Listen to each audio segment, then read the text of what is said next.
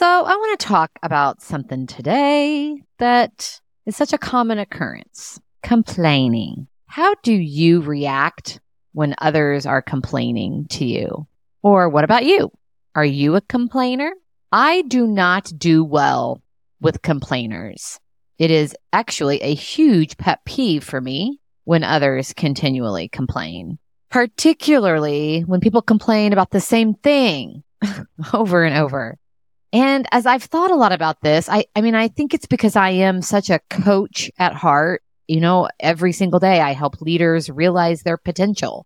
And I see over and over how complaining gets in the way. It's a major obstacle to growth because it keeps us stuck in the muck of what is. I was listening to a favorite podcast episode on Oprah's Super Soul Sunday. It's such a great episode. It's a few years old with visionary Michael Beckwith.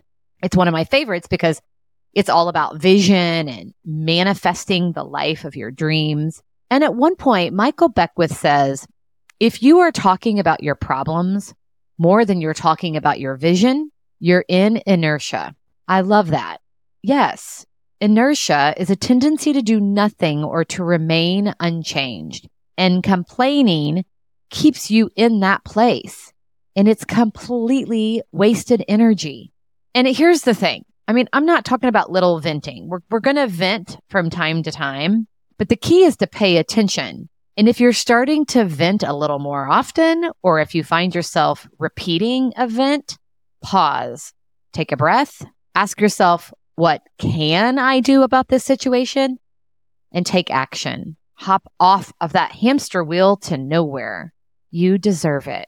What a great way to take care of yourself and ultimately each other.